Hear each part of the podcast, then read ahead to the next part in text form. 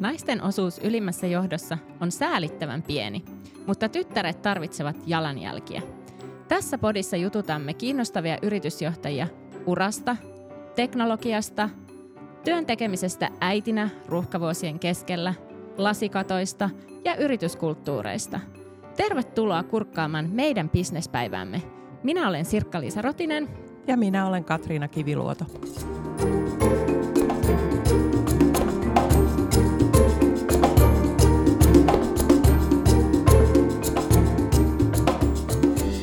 Katriina, jos katsotaan hetkeksi taaksepäin, niin millaiset fiilikset sulla on vuodesta 2023?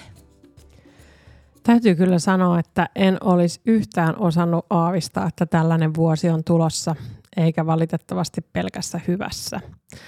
Että nyt kun työrintamalla ollaan vuoden lopussa niin, ja ihan hyvissä asemissa, niin täytyy sanoa, että oli kyllä todella kasvattava vuosi. Ja ei voi sanoa muuta kuin kiitos ihanille työkavereille ja ihanille asiakkaille, että ollaan näinkin hyvässä tilanteessa. Et tietysti yksityispuolella jos ajattelee, että lapsissahan sen aina huomaa, että kuinka pitkä aika yksi vuosi on, että on haalareita ostettu ja kaikkea uusia tässä, että on, on tota lapset kasvanut tosi paljon ja heidän kanssa sitten on tullut kaikkea mukavaa puuhailtua työn, työn vastapainoksi, että ehkä jotenkin tällainen, nyt kun eletään niin kuin pimeimpiä aikoja, niin tarvii todeta, että tämä loppuvuosi on ollut niin kuin pistänyt vähän semmoista lisäkierrettä vielä, että meillä on oltu vuoron perään melkein sairaana ja se on ollut sitten vähän kurjaa, mutta toivottavasti tässä nyt kun on lumimaassa ja alkaa päivät piteneen, niin on ihan positiiviset tunnelmat sitten odottaessa ensi vuotta. No miten sulla? No jaan kyllä aika samoja fiiliksiä, että on kyllä ollut hyvin erilainen vuosi kuin monet muut ja varsinkin tällä IT-alalla, kun me siirryttiin melkein yhdessä yössä osaajapulasta siihen, että kilpajuostaan asiakkaita, niin tota, kyllähän se on ollut vähän erilainen lähtötilanne, mutta mä jään tuon saman siinä mielessä myöskin, että musta on ihana ollut tulla töihin. Meillä on aivan mahtava porukka ja mä oon ihan superkiitollinen siitä, että, että kenen kanssa tätä työtä saa tehdä myös niin kuin vaikeina hetkinä – ja samaten totta kai meidän asiakkaat on isossa roolissa siinä ja, ja he, heillä on ollut vaikeita tilanteita ja me ollaan pystytty yhdessä sitten ratkoon niitä ja ne on kuitenkin niitä parhaita hetkiä, kun tajuaa, että on pystynyt oikeasti auttamaan jotain henkilöä tai yritystä niin jossain isommassa haasteessa. Mutta sitten jos mä mietin mun henkilökohtaista puolta, niin meillä alkoi syksyllä viimeinen päiväkotivuosi. Jee! Yeah! En olisi uskonut, että, että tämäkin päivä tulee. Että, että ollaan kyllä päiväkodin ove avattu tässä lähemmäs 10 vuotta ja siinä vaiheessa, kun se avattiin ekan kerran 2015, niin, niin en kyllä osannut kuvitella, että miltä se tuntuu, kun se sitten avataan viimeisen kerran syksyllä. Ja tota, muuten niin musta on aivan upeaa, että me ollaan saatu tämä podi aikaan ja, ja tämä on tämmöistä, niin miten mä sanoisin, uh, tässä oppii tosi paljon ja, ja tämä on ollut tosi kiinnostavaa ja mä uskon, että me ollaan jonkun isomman matkan alussa ja katsotaan, miten tämä matka jatkuu vuonna 2024. On ollut kyllä etuoikeus jutella kaikkien näiden tyyppien kanssa ja ollut kiva tehdä sun kanssa yhteistyötä. Mä olen siitä kiitollinen. Samoin. tota, eli ymmärsinkö oikein, että teillä on siis nuorempi nyt viimeistä vuotta päiväkodissa? Joo, hän on eskari. Ja, eli tota, joo, no hyvä. Meillä on myös toi edessä ensi syksynä, että se on jännittävää varmaan mullekin. Mutta äm, mä mietin sitä, että, että varmaan tämä vuosi on ollut kasvattava ja opittu arvokkaita oppia muissakin yrityksissä ja olisi kauhean kiva tietää itsekkäästi, että mitä nämä opit on, että pystyy soveltamaan niitä mahdollisesti sit omaan yritykseensä ja toimii siinä paremmin. Tänään me itse asiassa saadaankin jutella Finder Seekersin toimitusjohtaja Anni Helisen kanssa, joka jakaa kanssamme arvokkaita oivalluksia ja käytännön vinkkejä siitä, miten johtaa organisaatiota vaikean tilanteen keskellä. Tervetuloa Anni. Kiitos paljon, mukava olla täällä. Hypätään suoraan meidän Lightning Round-kysymyksille ja jos sun pitäisi valita aivan toinen ammatti, niin mikä se olisi? Tämä on tosi hyvä kysymys ja jos mennään ihan sinne niin kuin lapsuuteen, niin sieltä löytyy kaiken näköisiä toiveammatteja eläinlääkäristä, lentoemäntään ja kaikkea siltä väliltä. Mutta sitten jos mä mietin ihan, että mikä tässä aikuisiellä on ollut semmoinen niin kuin ehkä opintojenkin aikana semmoinen, mitä mä mietin, niin oli, oli lastensuojelu. Öö, että mä en tiedä, olisiko musta lopulta sit ollut siihen, että se on varmasti aika haastavaa monella tavalla, mutta, mutta se on semmoinen. Ehkä, ehkä lasten parissa jollain tavalla olisin. Joo, aika mielenkiintoinen tota aluevaltaus.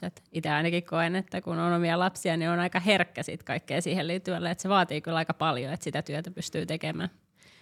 Niin, näin mä kanssa luulen, että mun oma ajatus varmaan olisi nyt vähän erilainen kuin on itsellä myös lapsi. Et silloin kun mä tätä mietin, niin ei vielä ollut.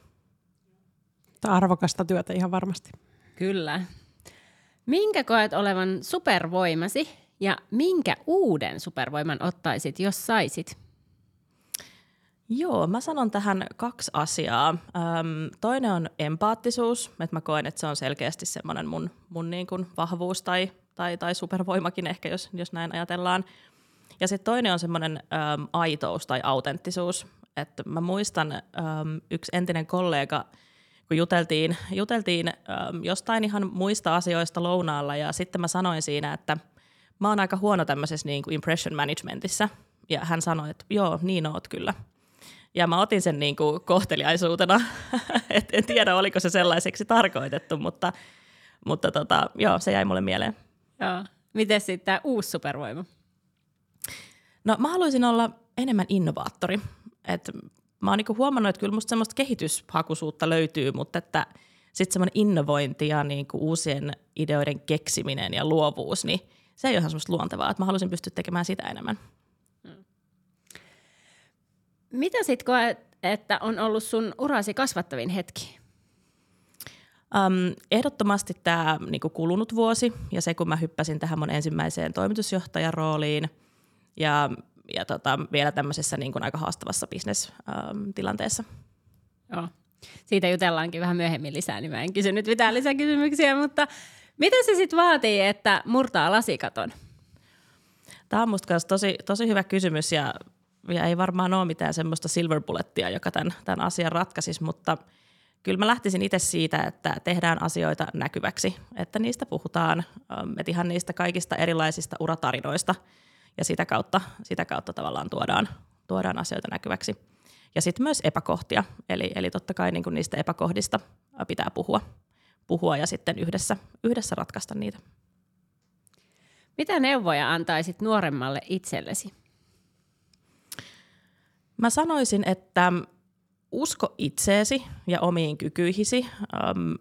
Et älä niin paljon mieti sitä, mitä muut ajattelee. Et mulla on ehkä ollut tämmöinen perisynti tässä niin kuin, uh, nuorena tai nuorempana, että et on ollut aika vahva miellyttämisen halu. Et siitä on onneksi päässyt tässä uh, pikkuhiljaa eroon, että siitä on ollut pakko, pakko, ollut pakkokin luopua, mutta Ihana neuvoja tosi moni meillä haastattelussa – ää, ollut, niin on antanut samoja neuvoja, että, että pitää olla rohkea ja luottaa itseensä. Mutta hei, tuossa sä totesitkin, että tämä on ollut tosi haastava vuosi sulle ja, ja tota, olisin siitä kysellyt vähän lisää, että et kertoisitko sä, että minkälainen se tilanne oli, kun sä hyppäsit tähän ensimmäiseen toimitusjohtajapestiin ja millaiseen yritykseen se oli? Joo. Eli tota, mä työskentelen yrityksessä äh, nimeltä Finder Seekers. Äh, Finder Seekers on tekkirekrytointeihin ja työnantajakuva konsultointiin erikoistunut yritys. Ja tota, mä oon ollut siellä nyt vajaa neljä vuotta, eli mä hyppäsin silloin niin kuin mukaan firmaan aika lailla koronan alkuvaiheessa ja tulin silloin vastaamaan tuosta meidän rekrybisneksestä ja siitä rekrypalvelusta kokonaisuutena – ja sitten tota, syksyllä äh, 22, kun kävi ilmi, että meidän perustaja ja pitkäaikainen toimitusjohtaja Sofia Pauls on jäämässä perhevapaalle, niin silloin mulle tarjoutui sitten mahdollisuus hypätä näihin toimarin saappaisiin sitten sen hänen perhevapaan ajaksi. Sanoitko heti kyllä? No kyllä mä aika pian sanoin. Kyllä se tietysti vaati, vaati hetken pohdintaa ja, ja tota, olin tietenkin tosi otettu siitä luottamuksesta, joka mulle annettiin – mutta ehkä siinä vaiheessa jo oli jollain lailla tiedossa, että vuodesta 2023 ei välttämättä tuu se kaikista helpoin. Eli oltiin kuitenkin siinä vaiheessa jo nähty sitä markkinan hiljentymistä ja, ja näin, niin niin, niin kyllä sitä hetken joutui pohtimaan, mutta sitten totta kai halusin ottaa sen haasteen vastaan. Miltä se sitten tuntui aloittaa niin kuin toimitusjohtajana tämmöisessä erittäin haastavassa markkinatilanteessa? Joo, hyvä, hyvä kysymys. Tota, no se, me aloitettiin silloin jo syksyllä 2022 sitä niin kuin handoveria perehdytystä, eli me käytiin Sofian kanssa tosi paljon läpi sitä, että mitä siihen rooliin kuuluu. Et itse se siirtymä siihen rooliin oli, oli niin kuin tavallaan aika helppo, että siihen oli voinut valmistautua kunnolla. Mutta kyllähän se vähän sitten kuumotti, kun tiesi, että ei ole ihan varmuutta siitä, että mitä tästä vuodesta, vuodesta tulee, niin kyllä se kieltämättä myös jännitti kovasti. Joo. Miten se sitten huolehdit omasta jaksamisesta tämmöisenä haastavana aikana? Ja tota, no varmaan, varmaan toi kahdeksanvuotias poika siitä kyllä on pitänyt huolen, että sitten sille työlle on ollut myös, myös vastapainoa ja sitten ei ole koko ajan pystynyt miettimään niitä, niitä työ, työjuttuja.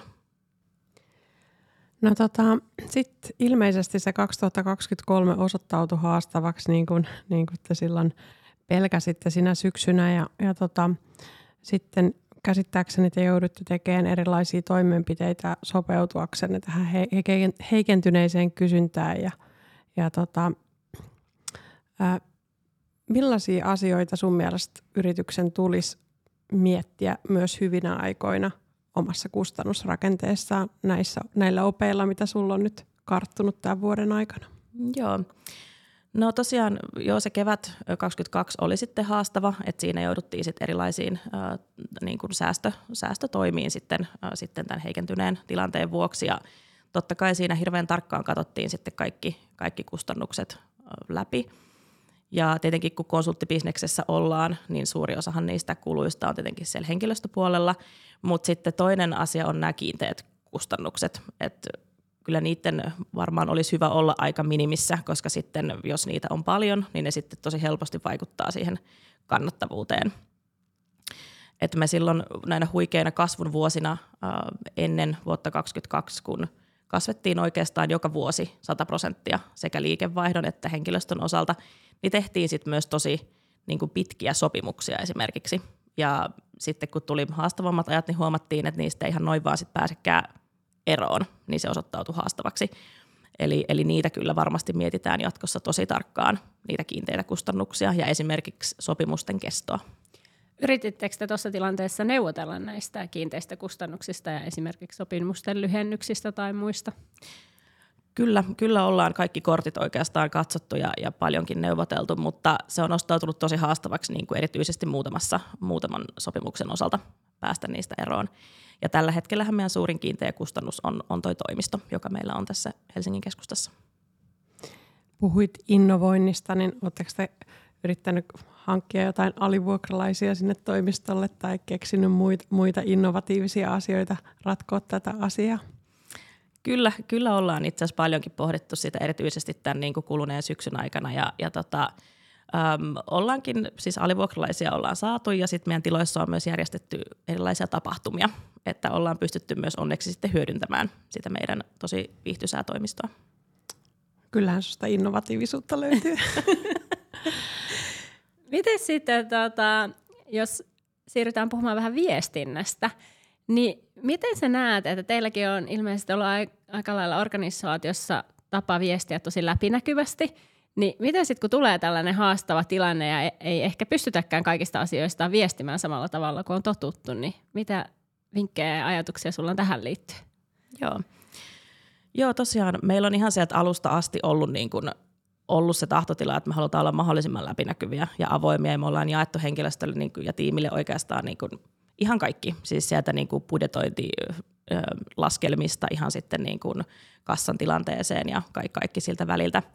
Että totta kai sitten tultiin siihen tilanteeseen, että ihan kaikkea ei voida, voida tietenkään kommunikoida, mutta toisaalta me haluttiin kuitenkin jatkaa myös sillä avoimella linjalla ja, ja niin kuin mahdollisuuksien rajoissa sitten edelleen niin kuin jatkaa sitä läpinäkyvää tietenkin viestintää.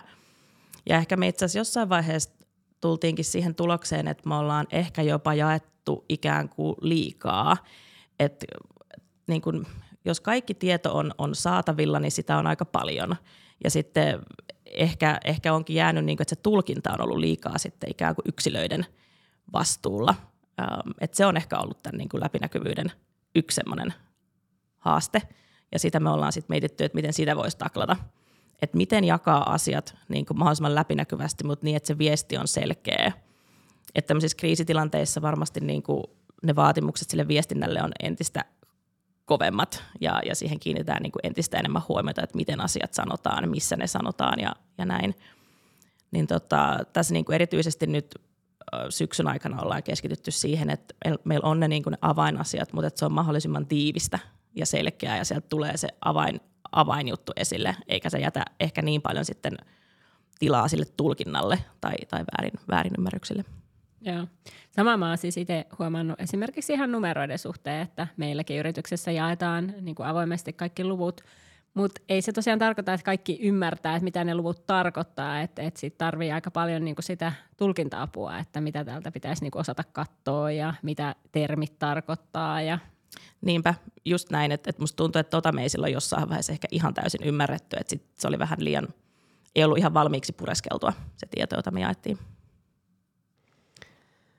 No tämmöinenhän kriisi tavallaan koettelee tosi paljon yrityksen niin kuin henkilöstön ja johdon ja kaikkien niin kuin kokemusta yhtenäisyydestä, että kun kaikkea tietoa ei voi jakaa ja muuta, niin onko sulla jotain ajatuksia tähän, että, että miten te onnistuitte kuitenkin säilyttää jotain tiimihenkeä tai tämmöistä yhtenäisyyttä? Joo, toi on tosi hyvä kysymys ja toi on yksi sellainen teema, jonka kanssa me ollaan tietysti koko tämä vuosi oikeastaan tehty töitä. Et ehkä mä itse sitten, kun me lopulta tosiaan niihin muutosneuvotteluihin jouduttiin menemään, niin, niin jotenkin sen tosi konkreettisesti huomasi, että miten raadollinen se prosessi on, koska se tietyllä tavalla luo semmoista vastakkainasettelua, mitä ei ehkä normaalissa tilanteessa olisi olemassakaan. Ja tätä me ollaan sitten työstetty uh, niin kuin tänä, tänä vuonna, vuonna sitten, että totta kai se vaatii sitten aikaa ja uudelleen rakentamista ja koska siinä se luottamus on kokenut sen kolauksen. kolauksen. Mutta tota, etenkin se, että miten me tuolla niinku johtoryhmäporukalla ollaan pystytty säilyttämään se yhtenäisyys myös, niin on ollut musta tosi hienoa. Miten teillä sitten tuossa tilanteessa, kun teillä oli kuitenkin perustajia ja sitten on ihan niin, kuin niin sanottuja ulkopuolelta myöhemmin palkattuja henkilöitä, jotka on johtoryhmässä, niin miten, tuliko tuossa jotain ristiriitaa vai pystyittekö te niin kuin pysymään tavallaan niissä rooleissa? Joo, hyvä kysymys. Tota, meillä tosiaan tässä johtoryhmässäkin on, on niin kuin itse en ole perustaja, meillä on toinen, joka ei ole perustaja, ja sitten on nämä kolme, kolme perustajaa. Ja se yhtenäisyys pysyy tosi hyvänä. Et oikeastaan sitten kun meillä on tosiaan ollut tässä myös näitä perhevapaita, niin se on ollut niin kuin, että minä ja sitten kolme perustajaa tässä niin kuin tänä vuonna tai vuonna 2023 sitten mukana, mukana toiminnassa. Ja se on niin kuin yksi sellainen juttu, mistä mä tosi kiitollinen tänä vuonna, että me pystyttiin tosi hyvin säilyttämään se yhtenäisyys. Että totta kai me ollaan käyty vaikeita keskusteluja varmasti viikkotasolla ja meidän palavereissa on näkynyt tunteet ja kaikkea tätä, mutta siellä on kuitenkin ollut niin vahva se perusluotto siellä taustalla, että sitten se asioiden käsittely on ollut, ollut niin kuin sinänsä helppoa. Ja varmaan myös sekään ei helpota niin kuin sitä asiaa, että yleensä tämmöisiin kriisiin liittyy se, että tehdään vähän niin kuin koitetaan fiksata asioita ja tehdään vähän niin kuin töitä kellon ympäri, niin sitten kun kaikki on väsyneitä, niin yleensä se ei ole niin kuin kaikista niin kuin rakentavia hetki keskusteluille. Miten sitten niin kuin, jos siirrytään yrityksen arvoihin, niin onko teidän arvot edelleen samat kuin ne oli ennen tätä vaikeaa ajanjaksoa? Joo, tota, no pääpiirteissään kyllä, että me ei ole oikeastaan niitä nyt tämän vaikean vuoden jälkeen sille työstetty eteenpäin, että se varmasti vaatii nyt sitten taas, että me uudelleen katsotaan niitä ja että et, onko ne vielä sellaisia, joita, jotka me kaikki pystytään allekirjoittamaan. Mutta on sitten äm, erityisesti yksi arvo on sellainen, johon me ollaan tehty vähän muutoksia sitten jo tämän vuoden aikana. Haluaisitko vähän kertoa siitä lisää? Me siis, se, mikä on ollut niin Finder Seekersilla aina tosi mahtavaa on se, että ähm, me ollaan tosi tiivis porukka ja niin kuin siellä on myös tosi läheisiä ystävyyssuhteita solmittu ja ihmiset on paljon tekemisissä myös niin kuin työn ulkopuolella ja, ja se on ollut aina, aina se meidän vahvuus. Ja myös kun me ollaan näitä arvoja silloin aiemmin yhdessä luotu, niin sitten muotoutui tämmöinen arvo kuin fun loving work family – ja sitä me ollaan tänä vuonna sitten katsottu vähän, vähän uusin silmin, um, koska se, että on niin läheiset, uh, läheiset suhteet, niin se saattaa aiheuttaa tietysti myös jollain tavalla ehkä sitten vielä niin kuin, miten mä sen nyt sanoisin, tavallaan, että kun tullaan tämmöisiin vaikeisiin tilanteisiin, niin saattaa tehdä niistä vielä niin kuin vaikeampia, kun ollaan niin läheisiä. Niin siksi me ollaan pohdittu sitä, että onko tämmöinen perhesanan käyttö järkevää työkontekstissa, että ehkä se on enemmänkin se yhteisö, mikä sitten äh, resonoi niin kuin tämmöisessä niin kuin ammatillisessa äh, kontekstissa. Onko sun mielestä jotain arvopuhetta tai tämmöisiä sanotuksia, joita ylipäätään kannattaa välttää työkontekstissa? Onko jotain oppeja tullut siitä? No ehkä mä sanoisin tämän, minkä mä just mainitsin, että ehkä tavallaan tämmöiseen niin kuin ehkä perheeseen viittaava on, on sitten ehkä semmoista, mitä en itse välttämättä käyttäisi. Ja se ei tokikaan vähennä sitä, etteikö oltaisi niin kuin edelleen, niin haluttaisiin olla tosi vahva yhteisö, yhteisö mutta mut siinä niillä sanotuksilla on, on ehkä kuitenkin aika iso merkitys. Jep. No jos ajatellaan sitten myyntiä, että jos, jos ajatellaan, että, että tota, aikaisemmin teillä puhelin soi ja otitte niin tilauksia vastaan ja nyt, nyt on pitänyt sit soitella itse, eli tavallaan niin siirtyminen tästä inbound-myynnistä outbound-myyntiin, niin, niin tota, mitä se teillä niin vaati? Että oliko kaikki siihen valmiita ja minkälaisen muutoksen se, se teillä vaati? Joo, toi on siis tosi, tosi selkeä, selkeä muutos niin kuin mikä, mikä meiltä vaadittiin, niin kuin varmasti myös monilta muilta toimijoilta, ja se ei todellakaan käynyt, käynyt kovin helposti. Et me oltiin tosiaan silloin meidän niin kuin, uh, Finder Seekersin alkuvuosina niin siitä onnellisessa tilanteessa, että me tuli tosi paljon inbound, inbound liidejä, että niitä tuli kymmeniä, kymmeniä viikossa, eli meidän ei oikeastaan tarvinnut, tarvinnut sitä outboundia tehdä ollenkaan. Ja totta kai me sitten, kun tämä niin kuin suhdanteet muuttu ja, ja tilanteet muuttu ja huomattiin, että no nyt niitä ei enää tuukkaan, niin totta kai me aika pian sitten nähtiin, että hei meidän pitää tehdä enemmän outboundia. Mutta sitten se, että miten se käytännössä tehtiin, niin se ei ollut ihan sitten helppo juttu. Että se kuitenkin vaatii aika vahvasti niin kuin mindsetin muutoksen ja, ja tavallaan sen, että asioita tehdään tosi eri tavalla pitkäjänteisesti ja systemaattisesti ja, ja näin.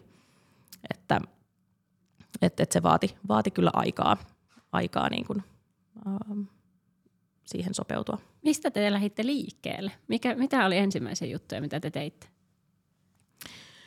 No varmasti me sitten alettiin siinä niin kun miettiä, että no kuka tätä ensinnäkin tekee, että et sitten valjastettiin siihen koko tiimiä myös jossain vaiheessa ja sitten lähdettiin pohtimaan sitä, että mitä se outbound-myynti nyt oikeasti on, että mitä se meiltä, mitä se meiltä vaatii.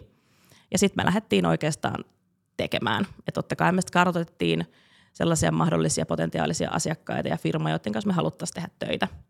Ja sitten me niin kuin, tartuttiin, tartuttiin toimeen. Oliko siinä jotain selkeitä kompastuskiviä, joita te huomasitte? No ehkä yksi sellainen selkeä, joka mä sanoisin, niin on se ajoitus. Tai ehkä se ymmärrys siitä, että, että se outbound-myyntihän ei tietenkään tuo niitä tuloksia hirveän nopeasti. Että et sit jos tulee vaikka inbound lead, niin se myyntisyklihän voi olla myös tosi, tosi nopea, mutta outboundissa se toimii vähän toisella tavalla. Niin mä sanoisin, että, että se ajoitus on se, minkä kanssa me painittiin, että me oltiin pikkusen liian myöhässä. Jep. No oliko jotain semmoisia onnistumisen tunteita, että sitten koette, että, että se alkoi niinku kääntyä ja tuli niitä voittoja? Joo. No varmaan sitä onnistumisen tunnetta tuli niin kuin jokaisesta voitetusta myyntikeissistä, mutta etenkin tämän, tämän syksyn aikana me ollaan päästy niin kuin tosi hyviin tuloksiin ja nyt niin kuin se pitkäjänteinen ää, systemaattinen työ on alkanut tuottaa, tuottaa tulosta, että ehkä niin kuin niitä, niitä voittoja on tullut nyt tässä, tässä niin kuin toisen vuosipuoliskon aikana tosi mukavasti. Onko se, koetko että se tulee teidän niin kuin tästä myyntiponnistuksesta vai olisiko jopa sillä että pikkasen alkaisi markkinakin virjämään? Kyllä ollaan myös huomattu pientä, pientä ehkä semmoista piristymistä, että nyt niitä inbound liidejäkin taas pikkuhiljaa on alkanut tulla. Se olisi varmaan meillä kaikilla toiveissa. Joo, se olisi ehkä suurin niin kuin, toive, minkä voisi esittää vuodelle 2024, että vähän ehkä jossain kohtaa niin helpottaisi. Mutta toisaalta mä koen itse, että tämä on ollut ihan hirveän tervehdyttävä vuosi monelle organisaatiolle että ollaan oikeasti jouduttu niin kuin tarkastelemaan niitä omia toimintatapoja ja tehdäänkö me järkeviä asioita ja miten me käytetään rahaa. Ja mun mielestä niitä pitäisi miettiä ehkä enemmän hyvinäkin aikoina, eikä vaan niin kuin tämmöisinä vaikeina aikoina. Mä ainakin koen, että me tehdään niin kuin paljon fiksumpia ää, päätöksiä rahankäytön suhteen tänä päivänä, kun me tehtiin vaikka puolitoista vuotta sitten. Jos ajattelet tätä teidän tarjoamaa ja tätä teidän tarinaa, niin niin on varmaan paljon tällä alalla yrityksiä, jotka on joutunut käymään niin kuin vaikeita hetkiä tämän vuoden aikana läpi, niin onko sulla heille jotain niin kuin sellaisia vinkkejä, että, että mihin, mihin niin kuin kiinnittää huomiota, että, että saadaan niin kuin tavallaan asiat takaisin raiteille ja, ja tota, se mielikuva, jota halutaan nyt sitten ehkä viriävässä markkinassa taas, että kun etsitäänkin työntekijöitä, niin että miten sitä saadaan niin jotenkin palautettua ja – Joo, tosi hyvä kysymys. Ehkä mä vähän menen takaisin tuohon, mitä sä Sirkke sanoit äsken tästä tavallaan, että, että tämä on niin tosi tervehdyttävä tietyllä tavalla myös, että, että ehkä se vinkki on sille, että back to basics, että sitten sit oikeasti niin mietitään sitä, että mitkä ne on ne parametrit sille, että voidaan tehdä kannattavaa ja katteellista liiketoimintaa. Että sit siitä karsiutuu aika hyvin semmoinen niin NS-ylimääräinen pois ja keskitytään, keskitytään siihen olennaiseen – ja ehkä se, että semmoinen kärsivällisyys varmasti on tarpeen, koska sitten kun käydään vaikeita tilanteita läpi ja vaikeita ajanjaksoja, niin niistä toipuminen ei käy hetkessä. Että sille pitää antaa aikaa sille, sille toipumisprosessille ja tavallaan rakentaa uudelleen sitä luottamusta, että on ehkä semmoinen, mitä niin kuin johtajana tämmöisessä tilanteessa varmasti tarvitsee huomioida. Että kyllä se sitten pikkuhiljaa siitä äh, sitten taas helpottaa. Mitä sä koet itse, että, että rupeako, tai huomaako ihmiset tämmöisen ajanjakson jälkeen, että, että he arvostavatkin niitä, että perusasiat ovat kunnossa, että onko se niin kuin sun mielestä vaikuttanut niin kuin sun kokemuksen mukaan myös siihen, mitä työntekijät odottaa yrityksiltä? Niin, hyvä kysymys. Ja ehkä tuohon on vähän vaikea sanoa, että totta kai niin kuin mä koen, että, että varmasti niin kuin mekin sekä yrityksenä että yksilöinä lähdetään myös tietyllä tavalla äh, kypsempinä en, ensi vuoteen. Ja tavallaan mietitään niitä omia odotuksia ja, ja kaikkea niin kuin vähän uudesta, uudesta kulmasta. Mutta totta kai se, niin kuin, mikä on tosi tärkeää ja ehkä kaikista tärkeintä, niin on se työntekijäkokemus ja se, että miten me voidaan edelleen tarjota, tarjota merkityksellistä uh, ja myös palkitsevaa työtä, työtä meidän ihmisille. Että kyllä se on semmoinen, mitä tosi paljon tietenkin pitää edelleen pohtia. Miten teillä muuten kävi ihan mielenkiinnosta? Mä aloin itse tässä pohtimaan, että helposti siinä vaiheessa, kun konsulttiyrityksellä asiakastyö alkaa vähentyä, niin käännytään itse asiassa sisäänpäin. Ruvetaan miettimään, että mitä omia prosesseja me voitaisiin kehittää ja muuta, kun todellisuudessa kaikki energia pitäisi kääntää ulospäin ja sinne asiakkaaseen, koska konsultointiliiketoiminta ei ole olemassa ilman niitä asiakkaita, että ei ole mitään – rinnakkaistodellisuutta ilman heitä. Niin miten teillä tämä?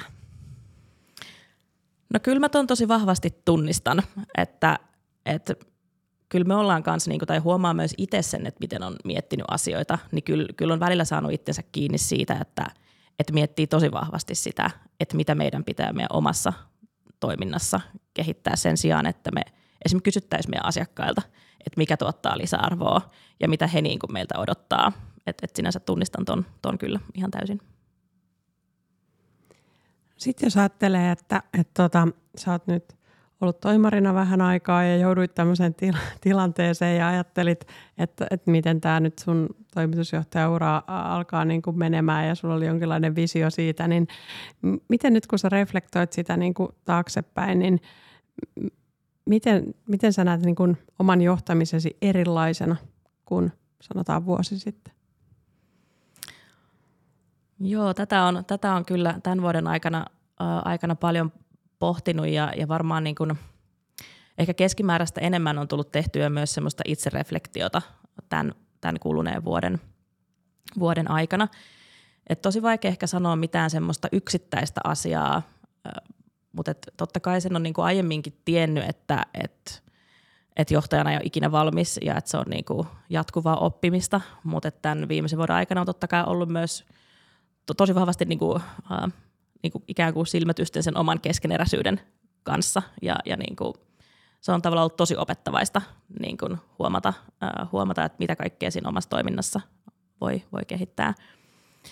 Et ehkä yksi semmoinen oppi tietenkin, mikä on jäänyt, jäänyt tai, tai mitä tästä vuodesta niin kuin jää käteen, on se semmoinen resilienssi. Varmasti sitä on tullut aimaannos lisää, että ehkä ihan pienestä – pienestä hätkähdä, että on, on myös isoista asioista selvitty. Selvitään myös tulevaisuudessa. Näin on. Tota, sit, mitä jos sulla olisi aikakone ja sä voisit nyt kääntää aikaa taaksepäin 12 kuukautta, niin mitä sä tekisit toisin? Vaikea kysymys, tosi vaikea kysymys. tota, niin kuin sanoin, niin tänä vuonna tätä on paljon pohdittu, että, että mitä olisi voinut, voinut tehdä eri tavalla tai, tai paremmin tai, tai muuten jotenkin toisin. Jos pitäisi sanoa yksi semmoinen niin kuin konkreettinen asia, mistä me ehkä tässäkin ollaan jo puhuttu, niin on, toi, on niin kuin tavallaan se myynti ja sen myynnin niin kuin tavallaan niiden haasteiden tunnistaminen ja sen, sen niin kuin fiksaaminen ja siihen keskittyminen vähän aiemmin. Et se on ehkä semmoinen niin kuin konkreettinen juttu, mikä tulee mieleen. Joo. Mä veikkaan, että tuo konkreettinen oppi on ollut aika monella yrityksellä nyt. Tota. Ja musta tuntuu itse, että meillä on myös, myös niin kuin myynti ollut arvossaan tässä viimeisen vuoden, vuoden aikana ja kaikki ovat käärineet hiat ja itsekin on tullut aikaisempaa enemmän tehtyä myyntiä, niin, niin tavallaan se on myös niin kuin tosi hyvä asia. Että helposti tulee semmoisia, niin jää semmoisiin mukaviin poteroihin ja nyt sitten kun kär, käärinyt hiat, niin tapaa ihania mahtavia asiakkaita siellä niin kuin tarjoama kehittyy ja tavallaan kuulee sitä impulssia markkinasta herkemmin ja, ja tavallaan on, on tota, siinä iholla niin kutsutusti, niin, niin on se ollut semmoinen kokemus, josta varmasti sitten on niin kuin monella tapaa hyötyä sekä niin kuin yrityksen tota, myynnin arvostu, myyjille, että arvostus on lisääntynyt, mutta myös sitten ihan niin kuin monella muulla tapaa. Kyllä. Ja se, mikä tässä on tosi, niin kuin, mikä, mitä mekin ollaan paljon puhuttu, että pitää muistaa, että, että on ollut tosi haastava vuosi, mutta ei meidän bisnes ole mihinkään loppunut. Että meillä on edelleen niin kuin, meillä on tosi mahtavia asiakkaita ja meillä on niin kuin edelleen, edelleen paljon projekteja. Ja niin kuin tästä on hyvä jatkaa myös sitten seuraavaan vuoteen. Ja totta kai ollaan jo, jo tehty, tehty sitä strategiatyötä ja että mihin me halutaan keskittyä niin kuin tulevana vuonna. Et, et täytyy sanoa, että että tässä on kyllä aikamoisen tunneskaalan totta kai käynyt läpi niin kuin tänä vuonna, uh, mutta et päällimmäisenä, päällimmäisenä jää kuitenkin mieleen semmoinen kiitollisuus tavallaan kaikesta siitä, mitä on käyty läpi, että että on tosi niin kuin ylpeä siitä niin kuin mielettömästä työstä, mitä meidän tiimi on tehnyt ja, ja, ja siitä, niin kuin missä me tänään, tänään ollaan ja tästä, tästä on hyvä jatkaa. Joo, se on kiva, kun pääsee nostaa pikkasen sitä katsetta ja horisonttia niin kuin sinne pidempään siitä ihan niin kuin akuutista tilanteesta. Että tuon balanssin säilyttäminen on myös tosi vaikeaa siinä vaiheessa, kun jossain palaa. Just näin. No mitä sä ajattelet, että tuolla varmaan kuulolla monia tyyppejä, joilla on ollut raskas vuosi, jos on tota, millä tahansa toimialalla ollut melkein tänä vuonna, niin haluatko antaa heille jotain lohdun, lohdun sanoja, että sanot, että olet elänyt tämän vuoden aikana aikamoisen tunneskaalan läpi, niin mit, mitä tsempin sanoja sä voit lähettää tuonne? Joo, no ehkä mä sanoisin, että kyllä se valo siellä tunnelin päässä on. Et sitä on ehkä ajoittain tosi vaikea, vaikea nähdä, nähdä, mutta että sitten sillä niin kuin systemaattisella työllä ja uskomalla siihen, siihen omaan juttuun ja, ja tekemällä asioita niin kuin ennenkin, niin, niin tota, kyllä se sieltä löytyy se, se käännekohta sitten lopulta. Hyvä kuulla. No sitten ihan vikana kysymyksenä mulla oli semmoinen, että sä mainitsit, että sun supervoima on empaattisuus ja ajattelet, että jos on niin tosi empaattinen ihminen ja joutuu tekemään niin tosi rankkoja juttuja, niin onko sulla itsellä ollut jotain semmoisia päiviä, että jona sä ajatellut, että nyt mä tänään vaan, mä vaan luovutan? Tämmöinen helppo kysymys tähän loppuun. no mä ajattelin, että tota... No totta kai, niitäkin päiviä, päiviä on, on mahtunut, mahtunut totta kai, totta kai mutta ne on ollut aika semmoisia lyhytaikaisia kuitenkin, kuitenkin että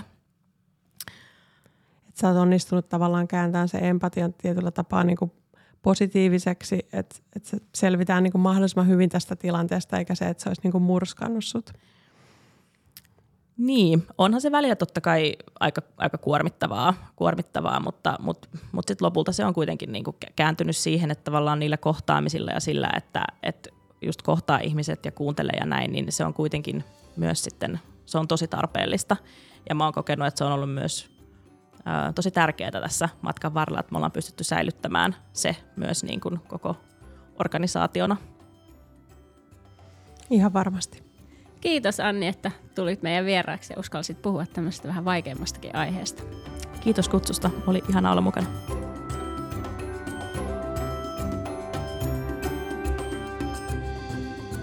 No, minkälainen bisnespäivä tämä oli? Mitä me opittiin? No ei kyllä käynyt kateeksi, kun kuunteli Annin kertomusta sen vuodesta.